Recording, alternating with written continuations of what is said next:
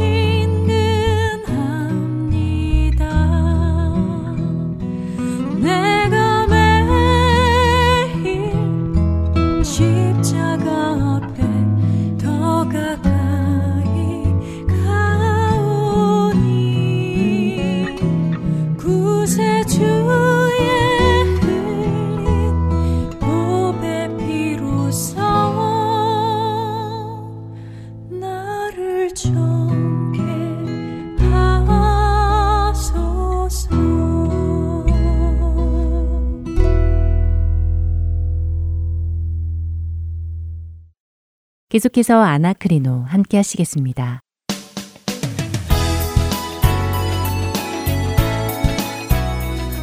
애청자 여러분 안녕하세요. 아나크리노 진행의 최강덕입니다. 안녕하세요. 강승규입니다. 네, 지난 시간까지 마태복음 18장 20절의 말씀 두세 사람이 내 이름으로 모인 곳에는 나도 그들 중에 있느니라 라는 말씀을 상고해 보았는데요. 네, 그 말씀을 통해 우리 주위에 실족하여 교회로부터 멀어진 사람들, 정말 작은 자 하나라도 하나님께서는 잃지 않으시려 하신다는 것을 알게 되었죠. 네, 그래서 그 실족한 작은 자 하나를 얻기 위해 노력하는 우리 안에 예수님께서도 함께 하시니까 우리가 낙심하지 말고 그들을 다시 주님 앞으로 돌아올 수 있도록 해야 한다는 것을 깨닫게 되었어요. 맞습니다. 그리고 교회 안의 징계 역시 그 목적이 그 실족한 사람을 다시 주님의 은혜 안으로 인도하는 것이 목적이 되어야 함도 알게 되었죠. 네, 오늘은 지난주에 미리 말씀드렸던 대로 그 유명한 오병이어에 대해 상고하기로 했는데요. 네. 오병이어 역시 왜 상고해야 할까 하는 생각이 들던데요. 예, 오병이어의 이야기는 너무도 유명하지요.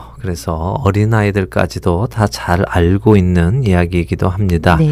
그리고 이 오병이어의 이야기는 사복음서 모두가 다 증거하고 있다는 것을 생각하면 정말 중요한 그리고 의미가 있는 이야기이기에 그렇다는 것을 쉽게 짐작할 수 있겠지요. 최강덕 아나운서는 오병이어 하면 어떤 모습이 떠오르십니까? 어, 저는 오병이어 하면 음, 한 소년이 들인 물고기 두 마리하고 네. 보리떡 다섯 개. 음, 음, 이렇게 넓은 들판에 엄청난 사람들이 쫙 모여 앉아서요. 예.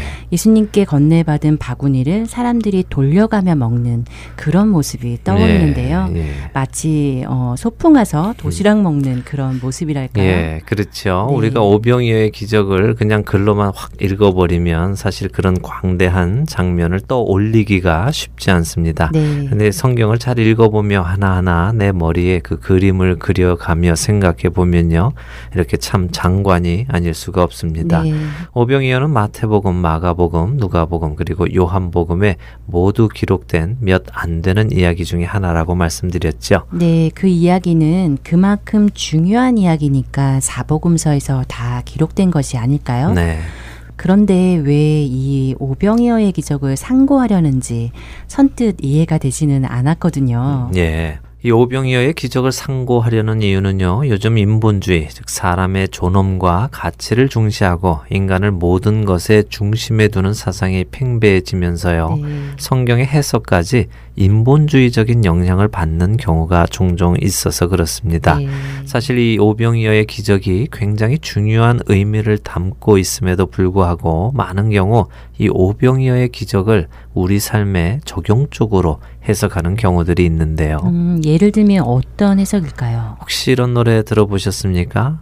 오병이어 한 소년이 드렸던 보리떡 다섯 개. 어, 그럼요. 예. 우리 복음 방송 광고에도 쓰였던 음악이잖아요. 그렇죠. 예, 저도 예. 또 헌금 특송으로 많이 불렀던 곡입니다. 네, 그런데 그 찬양이 뭐가 잘못되었나요? 아니요, 잘못되었다기보다는 이 곡의 가사를 잘 읽어보면요. 오병이어의 기적을 보는 우리들의 관점을 잘 알 수 있다는 것이죠. 음, 오병이어를 보는 우리들의 관점이요. 네. 음, 그런 것은 생각해 보지 않은 것 같은데 음. 어떤 관점을 말씀하시나요? 자, 오병이어의 가사를 한번 생각해 보죠. 네. 어, 오병이어 한 소년이 드렸던 보리떡 다섯 개, 오병이어 한 소년이 드렸던 물고기 두 마리.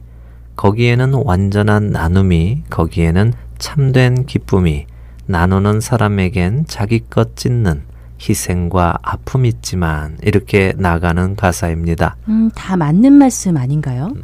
한 소년이 드린 이 작은 희생으로 예수님께서 기적을 베풀어 주셔서 5천 명이 넘는 사람이 먹고 마시고 또 열두 바구니나 남았으니까요. 네. 정말 대단한 기적이 아닌가 생각되는데요. 그렇죠. 그런데 이렇게 오병이어를 통해서 우리가 얻는 결론은 무엇입니까? 음, 그 소년이 자신의 것을 드림으로 네. 예수님이 기적을 보였듯이 네. 우리도 우리의 것을 드리자는 것이죠. 음, 예수님께서 우리가 드린 작은 것으로 큰 일을 하실 수 있도록 말이죠. 네. 오병이어를 우리의 삶에 적용하면 그런 결론이 나오게 됩니다. 네. 그리고 많은 경우 사람들이 그렇게 가르치고 또 받아들이고 있고요. 그런데 그것이 정말 성경이 우리에게 말씀하시려는 것일까요? 하나님께서 오병이어의 기적을 통해 우리에게 말씀하시려는 것이 너희의 작은 도시락이라도 하나님께 드리면 하나님께서 크게 사용하시겠다는 말씀일까요? 우리에게 큰 기적으로 갚아 주시겠다는 말씀일런지요. 음, 조금 헷갈리기 시작하는데요. 어, 그럴 것 같은데 네. 이렇게 물어보시는 거를 보면 아닐 것 같고요. 예. 그렇다면 하나님께서는 이 오병이어의 기적을 가지고 우리에게 무엇을 말씀하시는 것인가요? 자, 바로 그것을 우리가 함께 상고하자는 것이지요. 아, 그렇군요. 음. 그것을 상고하는 것이 우리 프로그램의 목적이었죠. 그렇습니다. 자, 네. 그럼 함께 생각을 해보죠. 먼저 예수님께 오병이어를 드린 것이 이 어린 소년이라는 것을 어떻게 알 수 있죠? 음, 그야 성경에 그렇게 써 있잖아요. 성경 어디에 써 있을까요? 말씀드렸듯이 신약의 사복음서 모두가 오병이어의 기적을 기록했는데요. 네. 어느 복음서에서 이 소년이 예수님께 오병이어를 드렸다고 이야기하고 있죠? 어, 사복음서 모두 다 그렇게 써 있지 않나요? 확실한가요? 아니면 추측이십니까? 아, 그렇게 물으시니까 자신이 없어지네요. 네. 한번 찾아서 읽어보겠습니다. 예, 그렇게 직접 성경을 찾아서 확인하는 버릇을 우리가 들여야 하겠습니다. 먼저 마태복음 14장 15절에서 21절에 오병이어의 기적이 기록되어 있습니다. 한번 읽어보시죠. 네, 애청자 여러분들도 함께 성경을 펴시고요. 음. 읽어보시기 바랍니다. 네. 제가 읽겠습니다. 마태복음 14장 15절부터입니다. 네. 저녁이 되매 제자들이 나와 이르되 이곳은 빈들이요. 때도 이미 저물었으니 무리를 보내어 마을에 들어가 먹을 것을 사 먹게 하소서.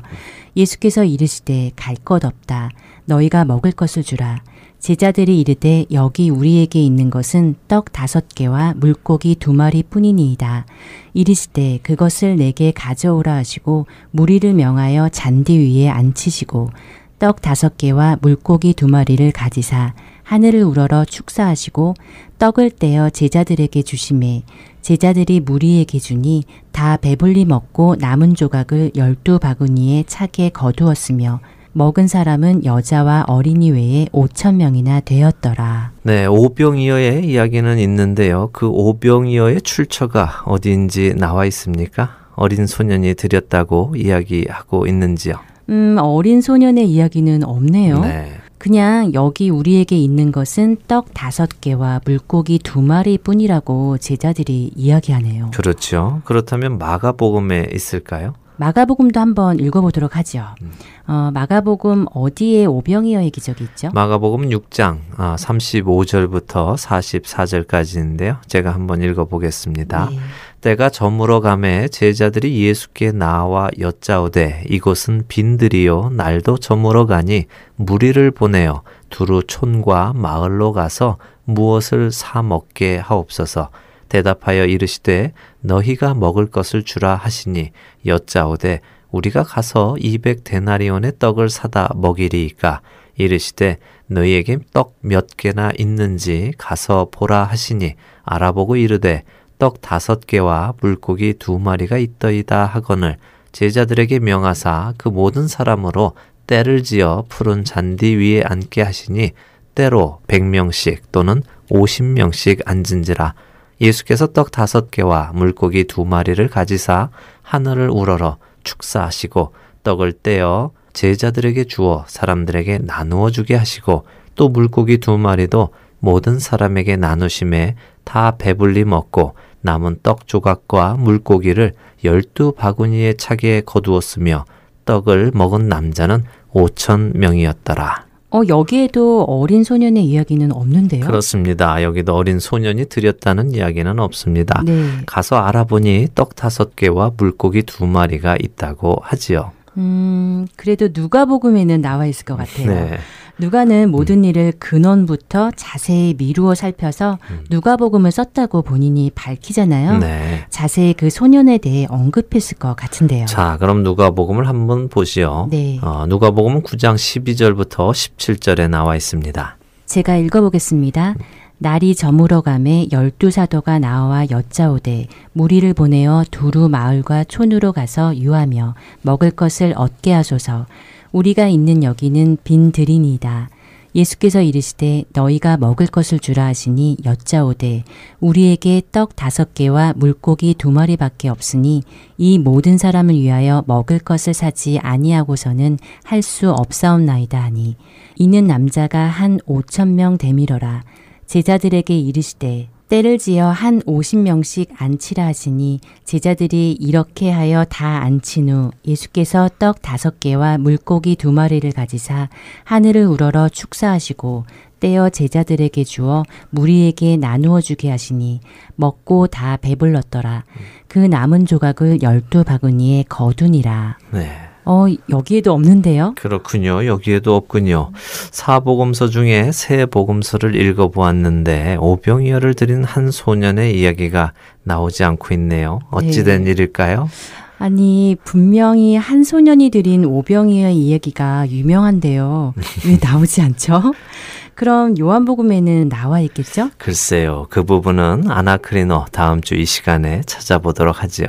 어, 저는 그때까지 못 기다릴 것 같아요. 저는 오늘 가서 읽어보겠습니다. 그렇게 하도록 하십시오. 애청자 여러분들도 오늘 읽으셨던 마태, 마가, 누가복음의 오병이어의 말씀들과 요한복음 6장에 등장하는 오병이어의 말씀을 한 주간 잘 읽어보시며 하나님께서 어떤 말씀을 여러분께 하시는지 잘 들어보시기 바랍니다. 네, 아나크리노 다음 주 이 시간 기대가 됩니다. 네. 애청자 여러분들 한 주간도 주님의 말씀 안에 거하시기 바랍니다. 안녕히 계세요. 네, 안녕히 계십시오.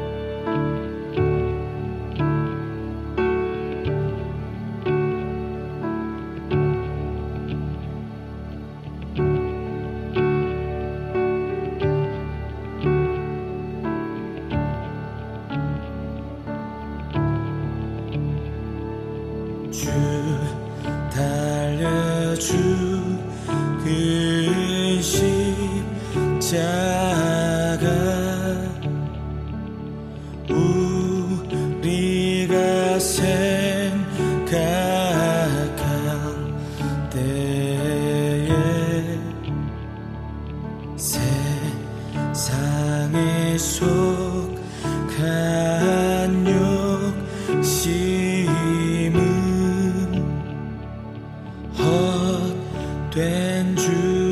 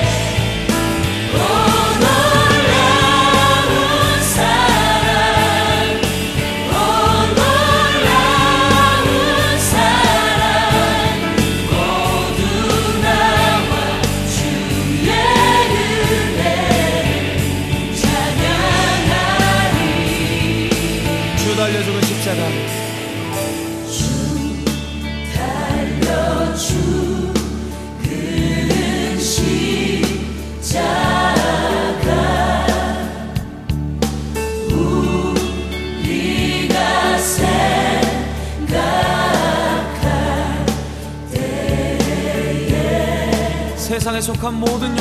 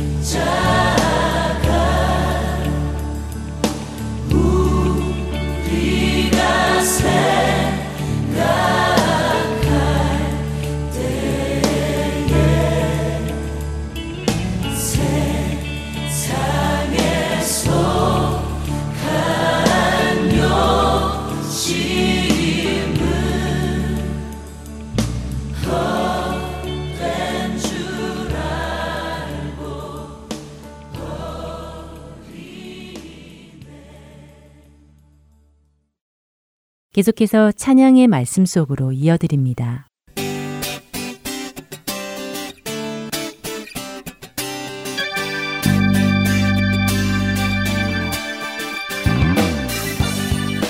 애청자 여러분 안녕하세요. 찬양의 말씀 속으로 박윤규입니다. 한 주간 잘 지내셨나요? 찬양 속에서 주님의 말씀과 사랑을 느끼시며 승리하는 한 주를 보내셨을 거라 믿습니다. 올겨울에 많은 지역의 겨울 날씨가 무서울 정도로 춥다는 소식을 들었습니다. 그에 비해 아리조나는 참 날씨가 따뜻한데요. 하지만 따뜻한 날씨에도 불구하고 여기 아리조나에서 13년째 살고 있는 저에게는 부끄럽지만 이불 세 개를 덮고 잘 만큼 춥게 느껴집니다. 다른 주에 거주하고 계시는 분들께 괜히 죄송해지네요. 이렇게 추울 때 비록 제 몸은 추워도 항상 들을 때마다 제 마음을 따뜻하게 녹여주는 찬양곡이 하나 있어 여러분께 소개해드리려 합니다. 아버지 사랑 내가 노래해 아버지 은혜 내가 노래해 그 사랑 네, 많은 분들이 알고 계시는 찬양곡이죠. 바로 그 사랑이라는 찬양곡인데요. 네? 잘 모르시겠다고요? 네, 아마 제가 불러서 그런 것 같습니다. 그래서 준비했습니다. 잠깐 함께 들으신 후에 이야기 계속 나누겠습니다. 아버지 사랑 내가 노래해 아버지 은혜 내가 노래해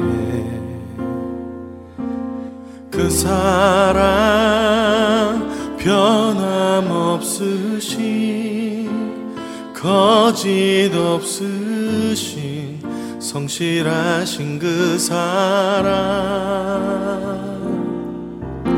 상한 갈 때 꺾지 않으시는 꺼져가는 등불 끄지 않는 그 사랑 변함없으신 거짓 없으신 성실하신 그 사랑. 사랑. 그 사랑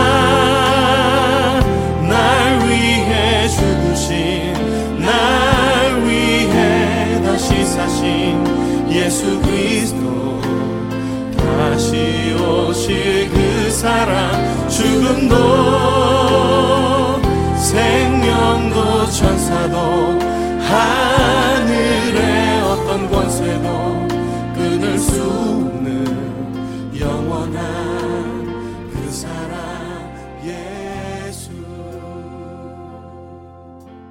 네, 이제 어떤 찬양곡인지 아시겠죠? 날마다 거짓 없으시고 변화 없으신 주님의 사랑과 은혜가 느껴지시나요? 저는 주님의 무조건적인 사랑을 생각함 없이 또 감사함 없이 하루를 보낼 때가 참 많습니다. 이 곡을 듣다 보면 상한 갈대 꺾지 않으시고 꺼져가는 등불 끄지 않는 이라는 가사를 들으실 수 있습니다. 이 가사를 우리는 성경에서 찾아볼 수 있는데요. 바로 이사야 42장 3절과 마태복음 12장 20절입니다.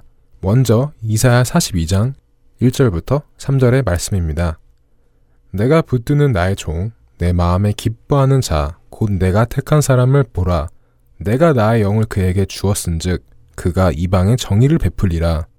그는 외치지 아니하며 목소리를 높이지 아니하며 그 소리를 거리에 들리게 하지 아니하며 상한 갈대를 꺾지 아니하며 꺼져가는 등불을 끄지 아니하고 진실로 정의를 시행할 것이며 이사야 선지자는 진실로 정의를 시행하실 메시아가 이 세상에 오실 것을 예언하고 있습니다. 다음은 마태복음 12장 17절부터 20절의 말씀입니다. 이는 선지자 이사야를 통하여 말씀하신 바 보라 내가 택한 종 곧 내 마음에 기뻐하는 바 내가 사랑하는 자로다. 내가 내 영을 그에게 줄 터이니 그가 심판을 이방에 알게 하리라. 그는 다투지도 아니하며 들레지도 아니하리니 아무도 길에서 그 소리를 듣지 못하리라. 상한 갈대를 꺾지 아니하며 꺼져가는 심지를 끄지 아니하기를 심판하여 이길 때까지 하리니 자신에 대한 예언인 이사야사 41장 1절부터 3절의 말씀을 예수님께서 다시 인용하신 말씀입니다. 사실 우리는 모두는 약한 존재들입니다. 우리의 육신은 마치 갈대와 같이 연약하여 바람이 불면 이리로 또 저리로 흔들리며 넘어집니다. 또한 작은 등불 같은 존재이기에 센 바람이 오면 꺼져버리고 기름이 없으면 꺼져버리는 연약한 존재입니다. 우리의 삶에는 거센 바람과 같은 병, 슬픔, 실패, 좌절, 쾌락 등등이 매일같이 불어옵니다. 이런 수많은 것들로 인해 쉽게 흔들리고 상하는 갈대처럼 우리의 육신은 꺾이고 상하며 기름이 없는 작은 등불과 같이 서서히 꺼져갑니다. 그러나 주님은 상한 갈대 같은 우리를 꺾지 않으시고 꺼져가는 등불 같은 우리를 끄지 않으신다고 말씀하십니다. 잘난 것, 강한 것이 살아남고 약한 것은 꺾이고 꺼져버리는 세상의 법칙이 아니라 오히려 상하고 꺼져가는 우리를 극률이 여기시는 것이 바로 하나님의 사랑입니다. 여러분은 살아오면서 나의 단점과 약한 점 때문에 세상으로부터 무시를 당하거나 멸시를 당해 본 적 있으신가요? 세상으로부터 받은 그 질타의 줄로 인해 넘어졌다 한들 주님께서 나를 사랑하시는데 내가 이런 걸로 넘어져야겠어?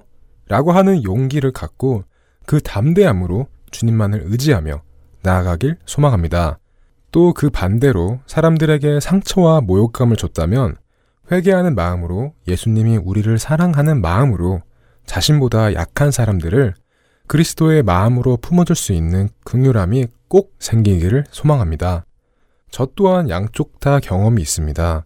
나보다 약한 사람을 볼 때 색안경을 끼고 그 사람을 정죄한 적도 있고 반대로 나의 약한 모습 때문에 세상으로부터 억울함을 당해 본 적도 있습니다. 하지만 오늘부터 주님께서 우리를 사랑하시는 그 넓은 마음을 본받아 열심히 모두를 사랑할 수 있는 마음을 굳게 다짐해야 할 것 같습니다.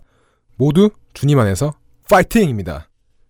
후렴 부분을 들어보시면 날 위해 죽으신, 날 위해 다시 사신 예수 그리스도 다시 오실 그 사랑, 죽음도 생명도 천사도 하늘의 어떤 권세도 끊을 수 없는 영원한 그 사랑 예수라는 가사가 나오는데요. 로마서 8장 38절, 39절의 말씀에서 인용된 것으로 보입니다.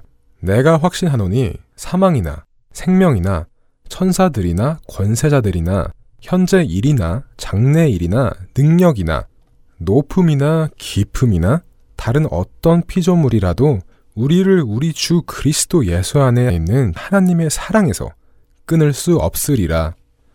이 후렴 부분의 가사 중에 죽음도 생명도 천사도 하늘의 어떤 권세도 끊을 수 없는 이라는 가사를 들어보실 수 있습니다. 여기서는 특별히 하늘의 권세라고 했는데요. 성경에서 하늘이라고 말할 때는 대부분 하나님의 나라, 곧 천국을 지칭한다고 볼 수 있습니다. 앞의 가사를 보면 죽음과 생명이 비교가 되고 천사와 하늘의 어떤 권세가 비교가 되는데요. 천사나 하늘의 권세는 같은 이야기가 되겠죠. 그렇다면 우리는 성경 말씀에 근거해서 천사와 비교되는 다른 표현을 써야 할 것입니다. 에베소서 2장 2절의 말씀입니다. 그때 너희는 그 가운데서 행하여 이 세상 풍조를 따르고 공중의 권세 잡은 자를 따랐으니 곧 지금 불순종의 아들들 가운데서 역사하는 영이라. 성경은 하늘의 천사와 비교해서 공중의 권세라는 표현을 씁니다. 그러니까 이 노래의 가사는 하늘의 어떤 권세라고 하기보다는 공중의 어떤 권세라고 바꾸어 부르는 것이 더 성경적일 것입니다. 그럼 이 가사는 죽음도 생명도 천사도 공중의 어떤 권세도 끊을 수 없는 영원한 그 사랑 예수라고 부르면 좋겠죠? 그 사랑이라는 찬양 안에 있는 주님의 말씀을 함께 나누어 보았습니다. 어떠신가요? 이 추운 날씨에도 따뜻하고 포근한 그 어느 것도 끊을 수 없는 하나님의 그 사랑이 느껴지시나요? 여러분이 어떤 모습일지라도 그 모습이 상한 갈대 같은 모습이라도 꺼져가는 등불 같아 보인다 하더라도 절망하면 안 되겠죠? 이사야서 말씀과 마태복음 말씀처럼 우리 주님은 절대 우리를 꺾지 않으시고 끄지 않으십니다. 그리고 로마서 말씀처럼 그 어떤 것도 우리를 우리 주 그리스도 예수 안에 하나님의 사랑을 절대 끊을 수 없습니다. 우리 모두 주님의 그 사랑을 의지하고 믿으며 굳건하고 담대하게 나아갈 수 있는 우리 모두가 되기를 기도하고 또 기도합니다. 그럼 우리 다시 한번 그 사랑이라는 찬양곡 들어보며 찬양의 말씀 속으로 마치겠습니다. 애청자 여러분, 주님의 사랑으로 인하여 따뜻한 겨울이 되기를 바랍니다.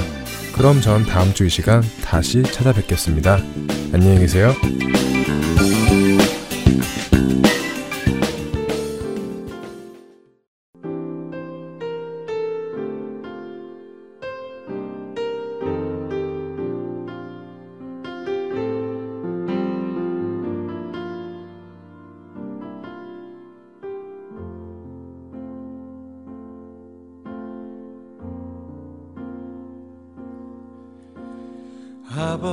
사랑 내가 노래해.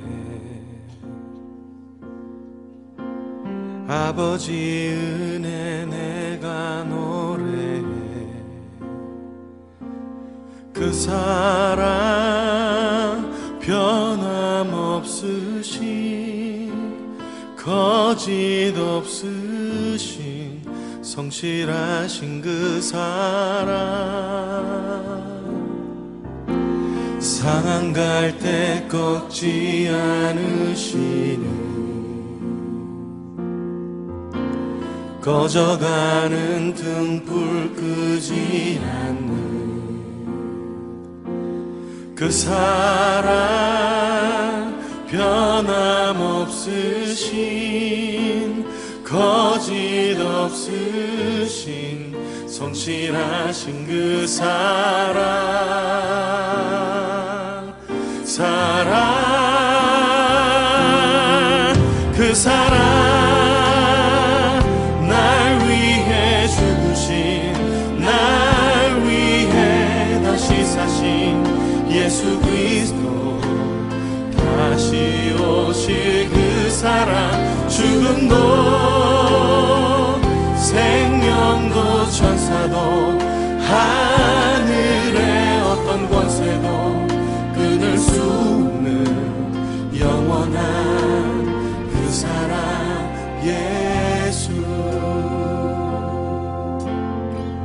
아버지 그 사랑을 다시 한번 찬양하길 원합니다.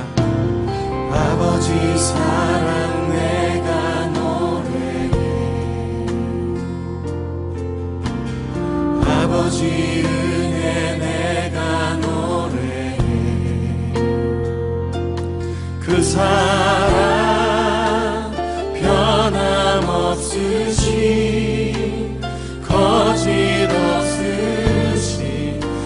성실하신 그 사랑. 사랑 갈때 꺾지 않으시는 꺼져가는 등불 끄지 않는 그 사랑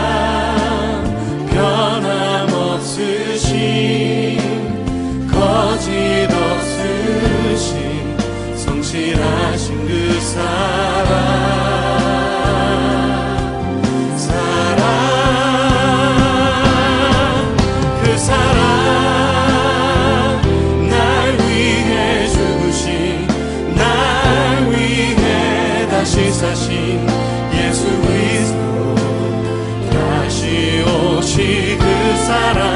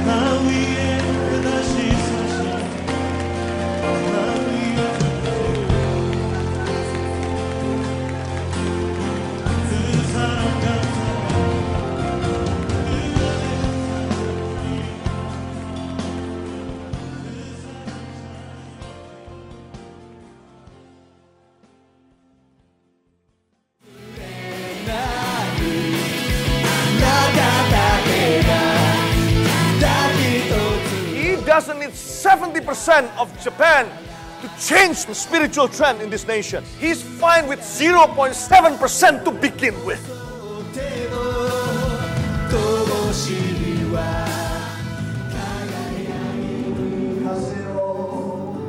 하나님을 향해 부르짖는 일본인들의 간절한 마음이 들리십니까?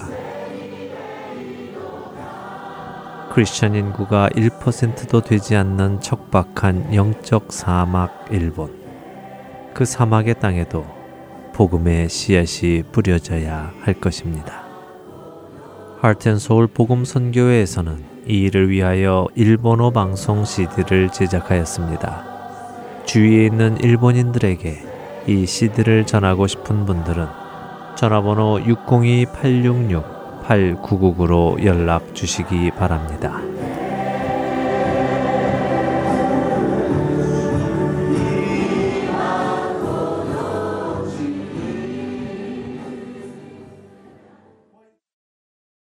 이어서 송민호 목사님이 전해주시는 복음의 메시지 Power of Gospel 이어드립니다.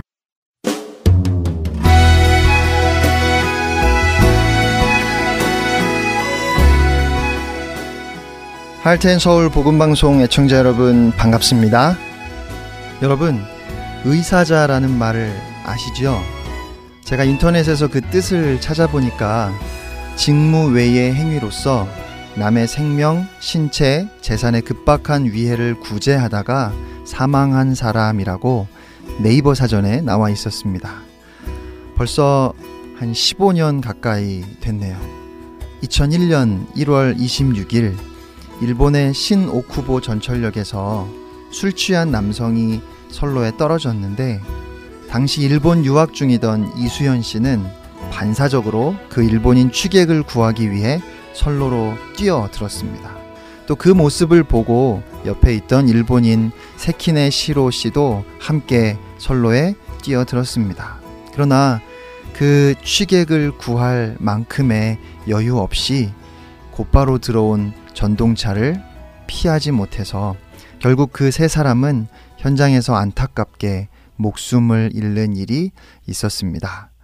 어, 당시 이수연 씨의 행동은 개인주의가 팽배한 일본 사회에 큰 충격을 주었고 일본 사람들이 가지고 있던 한국인에 대한 고정관념을 바꾸는 그런 계기가 되면서 한일 관계에도 새로운 전환점이 되었었습니다. 2006년에는 일본에서 너를 잊지 않을 거야 라는 제목의 추모 영화가 제작되어 상영을 했고요. 또 일본에서 이수연 씨의 이니셜을 딴 LSH 아시아 장학회가 설립되어서 각계각층에서 모여진 기금으로 일본어 학교에서 공부 중인 한국인을 비롯해 동남아 학생들에게 매년 장학금을 지급하고 있습니다. 여러분 혹시 박지영 씨는 기억하십니까?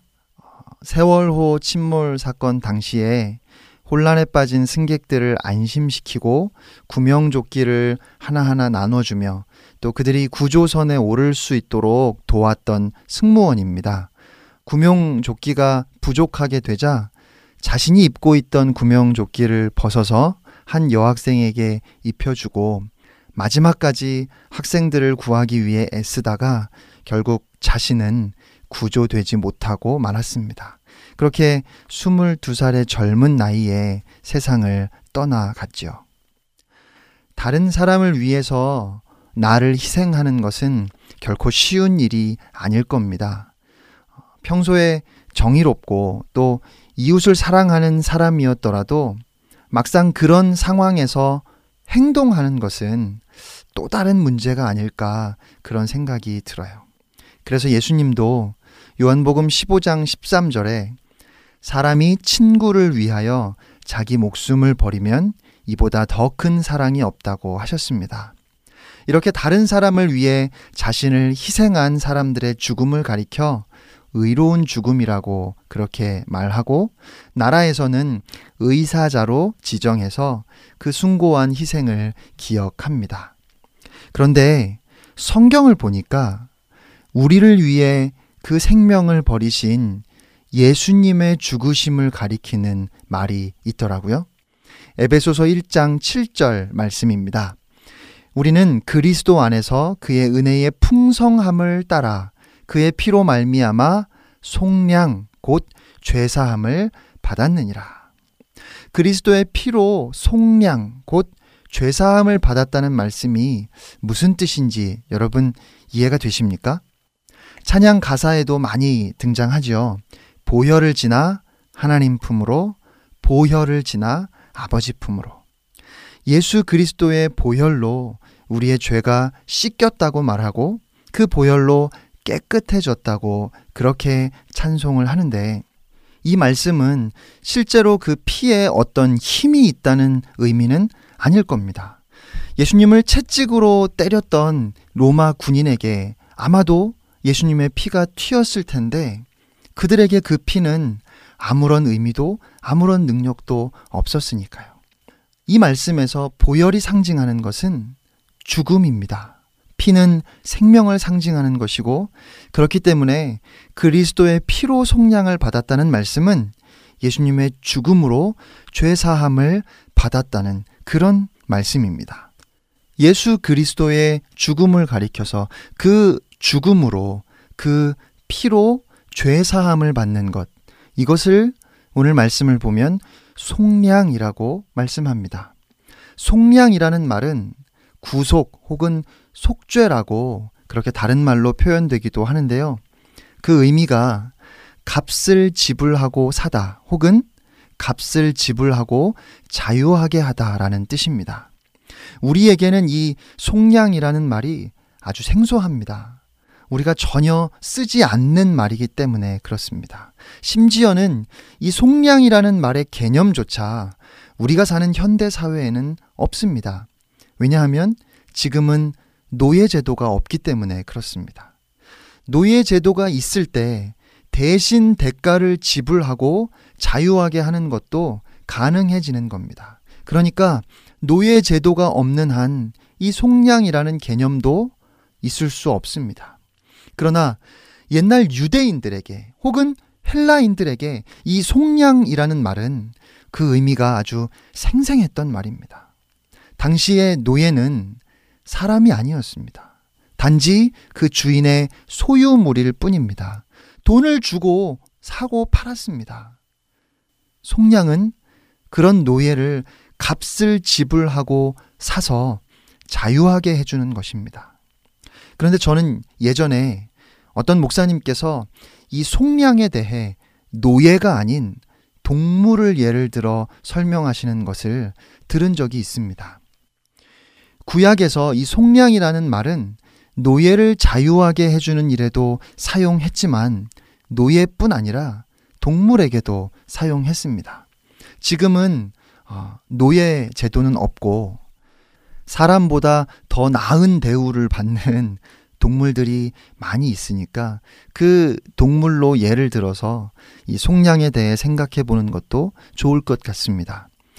저희 어머니는 강아지를 굉장히 무서워하십니다. 말 그대로 개도 아니고 강아지.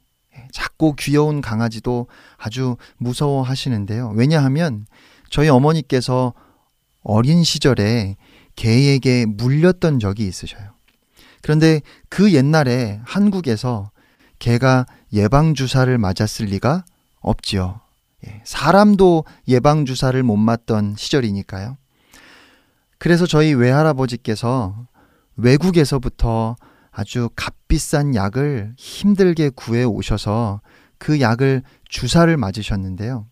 어깨 뼈를 뚫고 그 뼈 속에 주사를 맞으셨답니다.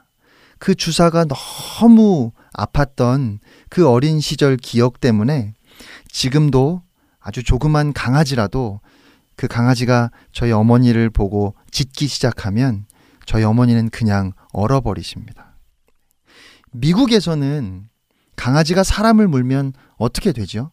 제가 정확하게 잘 모르겠습니다.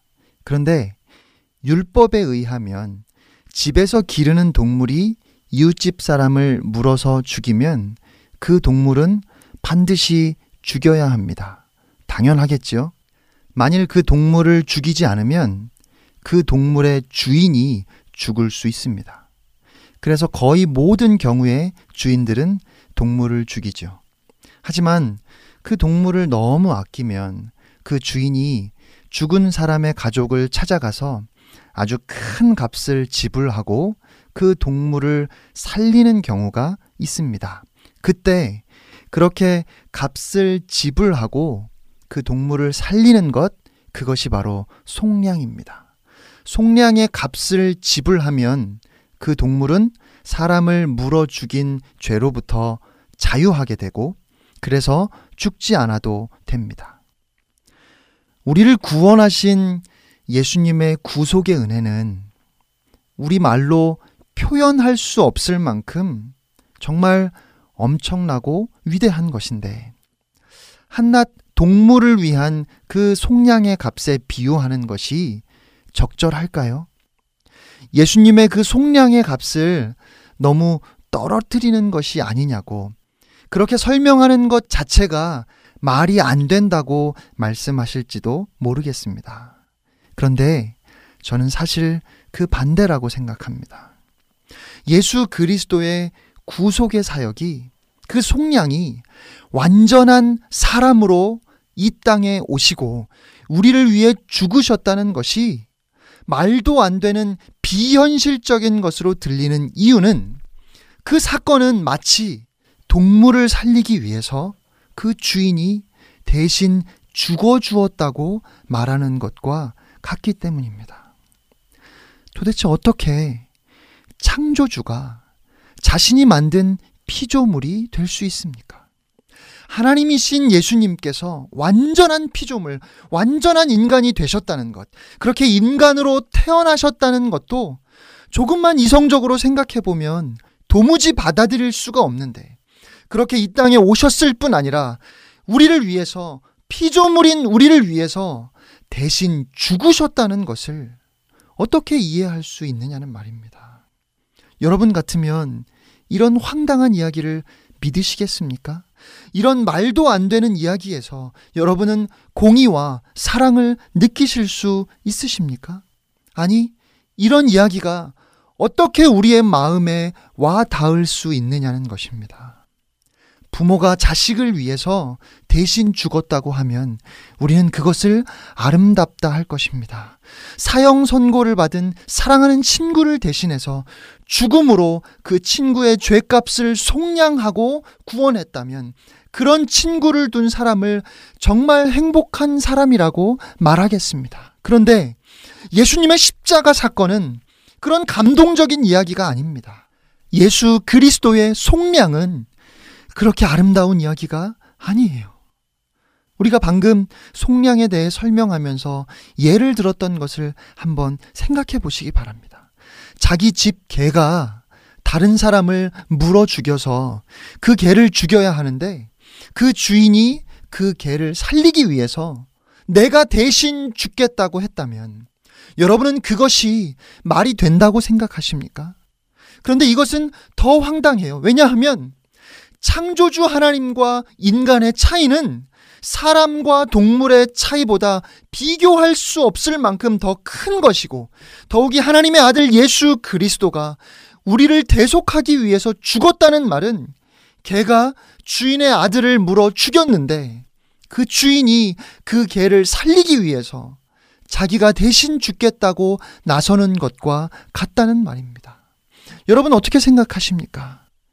그 사랑이 엄청난 것이라고 생각하십니까? 아니요. 그것은 부당한 것입니다. 있을 수 없는 일인 겁니다. 그러면 안 되는 겁니다. 그 개를 정말 사랑했구나. 아들을 죽였음에도 불구하고 자기가 대신 그 개를 위해서 죽을 수 있다면 그 개를 도대체 얼마나 사랑했을까 하는 그런 감동이 여러분 마음에 있으십니까? 아니잖아요. 그런 것을 고귀한 희생이니 아름다운 사랑이니 그렇게 말할 수 없잖아요. 미친 짓이죠. 어떻게 사람이 개를 위해서 죽을 수 있습니까? 예수님께서 죄인들을 위해 죽으신 것은 단순히 말이 안 되는 일일 뿐만 아니라 이것은 용납할 수 없는 일입니다. 어떻게 창조주 하나님이 한낱 피조물을 위해서 더욱이 스스로 창조주를 거부하고 거역하고 떠난 그 죄인들을 위해 죽으실 수 있습니까? 그런데 이렇게 예수 그리스도의 죽으심을 도저히 이해할 수도 용납할 수도 없는 그때 저는 하나님 아버지의 마음이 겨우 조금 정말 아주 조금 느껴질 것 같았습니다. 예수 그리스도의 죽음이 부당해 보이고 미친 짓으로 보일 때 비로소 그 사랑이 어떤 것인지를 느낄 수 있을 것 같았습니다. 요한복음 3장 16절 말씀 너무 잘 아시죠? 하나님이 세상을 이처럼 사랑하사 독생자를 주셨으니 이는 그를 믿는 자마다 멸망하지 않고 영생을 얻게 하려 하심이라. 하나님이 세상을 사랑하셨습니다. 이처럼 사랑하셨습니다. 이처럼 사랑하셨다는 말씀이 무슨 뜻일까요? 바로 앞에 14절, 15절 말씀을 보면 이렇게 말씀하십니다. 모세가 광야에서 뱀을 든 것 같이 인자도 들려야 하리니 이는 그를 믿는 자마다 영생을 얻게 하려 하심이니라. 하나님께서 세상을 이처럼 사랑하셨다는 말씀은 우리를 위해 독생자를 내어주시고 그 독생자가 십자가에 높이 달려 죽게 하실 만큼 이 세상을 사랑하셨다는 말씀입니다. 바로 요한일서 4장 10절 말씀입니다. 사랑은 여기 있으니 우리가 하나님을 사랑한 것이 아니요 하나님이 우리를 사랑하사 우리 죄를 속하기 위하여 화목 제물로 그 아들을 보내셨음이라. 이 선언이 얼마나 위대하고 감당할 수 없는 선언인지 여러분은 느껴지십니까? 하나님이 우리를 사랑하셔서 우리 죄를 속하기 위하여 화목 제물로 그 아들을 보내셨다는 이 말씀이 여러분은 이해가 되십니까? 저는 목사입니다. 지금 제가 생각하기에 물론 그런 상황이 닥치면 어떨지 모르겠지만 어쨌든 지금 생각하기에는 교회를 위해서 제가 희생해야 한다면 희생할 수 있을 것 같습니다. 그런데 교회를 위해서 저의 하나밖에 없는 딸을 희생해야 한다면 그것은 지금 그냥 생각만 해 보아도 못할 것 같습니다. 그것이 저의 솔직한 마음입니다. 그러나 하나님께서는 하나밖에 없는 아들, 예수 그리스도를 우리를 위해 내어 주셨습니다. 더 이상 무엇이 더 필요해서 우리는 아직도 그 하나님의 사랑을 받아들이지 못하는 것일까요? 로마서 5장 8절 말씀입니다. 우리가 아직 죄인 되었을 때에 그리스도께서 우리를 위하여 죽으심으로 하나님께서 우리에 대한 자기의 사랑을 확증하셨느니라. 어느 날 하나님께서 아브라함에게 말씀하셨습니다. 창세기 22장 2절입니다. 여호와께서 이르시되 내 아들 내 사랑하는 독자 이삭을 데리고 모리아 땅으로 가서 내가 내게 일러준 한 산 거기서 그를 번제로 드리라. 여러분 번제가 무엇입니까? 짐승을 죽여서 각을 뜨고 완전히 불에 태워 하나님께 제물로 드리는 것입니다. 그런데 아들을 그것도 하나밖에 없는 사랑하는 독자를 번제로 드리라고 하셨습니다. 성경을 보면 이것이 하나님의 시험이었다고 되어 있습니다. 그런데 여러분, 이런 시험을 하시는 하나님을 이해하실 수 있으십니까? 아니, 어떻게 이렇게 무서운 시험을 할 수 있습니까? 사람을 이렇게 시험할 수는 없는 겁니다. 아니, 그렇게 하지 않으셔도 아브라함이 하나님을 경외하는지 하나님은 아시잖아요. 그런데 왜 이렇게 하셨을까요? 창세기 22장의 사건은 분명히 하나님께서 아브라함을 시험하신 것입니다. 그러나 이 사건은 단순한 시험이 아니라 하나님께서 더 중요한 것을 우리에게 보여주신 사건이었습니다. 2절 말씀을 제가 다시 읽겠습니다. 여호와께서 이르시되 내 아들 내 사랑하는 독자 이삭을 데리고 모리아 땅으로 가서 내가 내게 일러준 한 산 거기서 그를 번제로 드리라. 이 말씀 중에 내 아들 내 사랑하는 독자라는 말씀이 신약에 와서 다시 나옵니다. 마태복음 3장 17절입니다. 하늘로부터 소리가 있어 말씀하시되 이는 내 사랑하는 아들이요 내 기뻐하는 자라 하시니라. 마태복음 17장 5절입니다. 말할 때에 호련히 빛난 구름이 그들을 덮으며 구름 속에서 소리가 나서 이르시되 이는 내 사랑하는 아들이요 내 기뻐하는 자니 너희는 그의 말을 들으라 하시는지라. 요한복음 1장 14절입니다.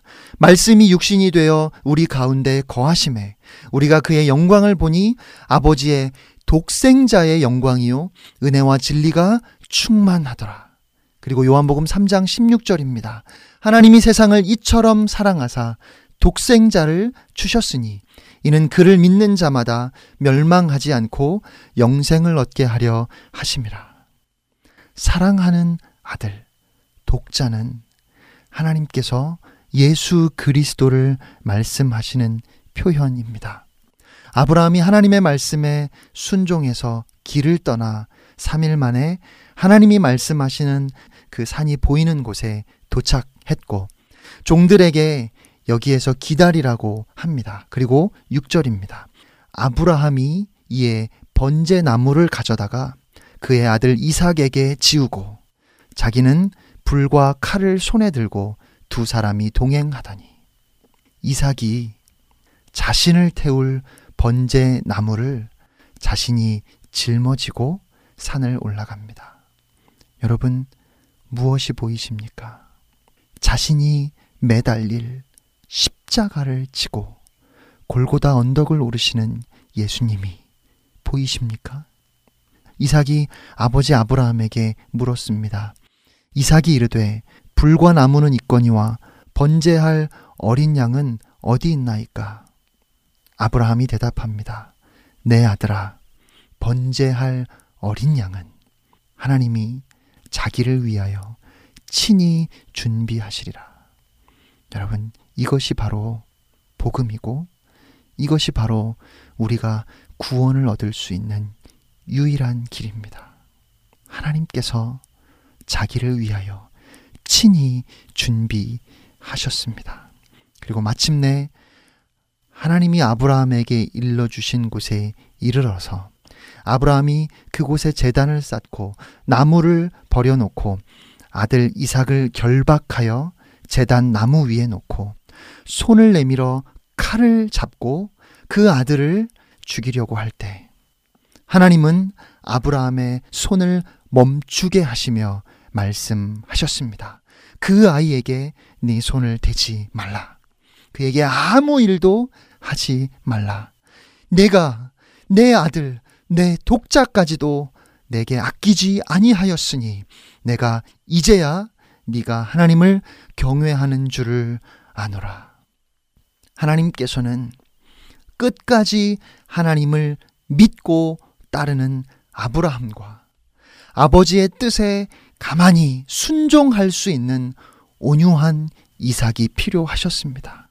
그리고 그렇게 아브라함과 이삭이 준비되었을 때에 이 시험을 통해서 하나님은 하나님 아버지의 사랑을 우리에게 나타내 보이신 것입니다. 하나님께서 우리를 위해 이제 무엇을 하실 것인지, 하나님께서 얼마나 우리를 사랑하시는지 나타내시기를 원하셨던 것입니다. 바로 이것이 복음입니다. 이 복음 외에 우리가 무엇을 더 요구하겠습니까? 여러분, 이 복음이면 충분하지 않습니까? 하나님께서 네가 내 아들 내 독자까지도 내게 아끼지 아니하였으니 내가 이제야 네가 하나님을 경외하는 줄을 아노라 그렇게 말씀하셨다면 여러분 그러면 우리는 십자가를 볼 때마다 하나님께 이렇게 고백해야 하지 않겠습니까? 하나님, 내가 이제 알았습니다. 하나님께서 저를 위해 하나님의 아들, 하나님이 사랑하시는 독자까지 아끼지 아니하셨으니 내가 이제 하나님께서 저를 얼마나 사랑하시는지 알았습니다. 아버지, 내가 이제 아버지께서 저를 얼마나 사랑하시는지 알았습니다. 하나님의 은혜, 예수 그리스도의 속량을 알 때 그 사랑은 도무지 설명할 수 없는 것이고 예수 그리스도의 죽으심은 말도 안 되는 일이라는 것을 우리가 알 때 누구도 그 앞에서 자신의 행위나 공적을 감히 자랑하거나 의지할 수 없을 것입니다. 사랑하는 여러분, 이 엄청난 일을 하나님께서 우리를 위해서, 여러분을 위해서 하셨다는 것입니다. 그 예수님 앞에서, 그 예수 그리스도의 십자가 앞에서 우리가 무엇을 할 수 있겠습니까? 그저 주님, 어떻게 그러셨습니까? 어떻게 나 같은 것을 위해서? 라고 가슴을 칠 뿐입니다. 하나님, 저는 그런 사랑을 도무지 받을 수 없습니다. 어떻게 제가 그런 말도 안 되는 은혜를, 그런 부당한 용서를 받을 수 있겠습니까? 이렇게 고백되어질 때 우리는 하나님의 사랑, 하나님의 은혜를 조금 알 수 있게 되는 것입니다. 내가 하나님을 떠났고, 내가 하나님을 멀리 했고, 내가 하나님과 아무 상관없이 지금까지 살아왔는데, 이런 나를 위해, 이런 나를 자녀 삼으시겠다고 스스로 목숨을 내놓으셨다는 이 사랑, 이게 도대체 말이 되는가? 있을 수도 없는 일이고, 이것은 말도 안 되는 일이라고 그렇게 느끼기 시작할 때, 그때 우리는 은혜를 알게 됩니다. 그때에 비로소 주님이 나를 위해 죽으신 그 속량의 은혜를 느낄 수 있습니다. 진정으로 이 복음을 알게 된 사람들은 뭐라고 고백할까요? 복음으로 충분합니다. 하나님께서 나를 위해 그 사랑하시는 아들 독자 예수 그리스도까지 아끼지 않으시고 내어주셨는데 무엇을 더 바라겠습니까? 하나님, 저는 복음으로 만족합니다. 예수 그리스도가 나의 전부입니다. 나는 이제 복음에 나의 생명을 걸겠습니다. 내가 이제 이 땅을 살면서 혹 가난하고 혹 병이 들어도 복음을 위해서라면 감옥에 갇히고 돌에 맞고 채찍에 맞을지라도 내가 그것을 끝까지 견디겠습니다도 아닙니다.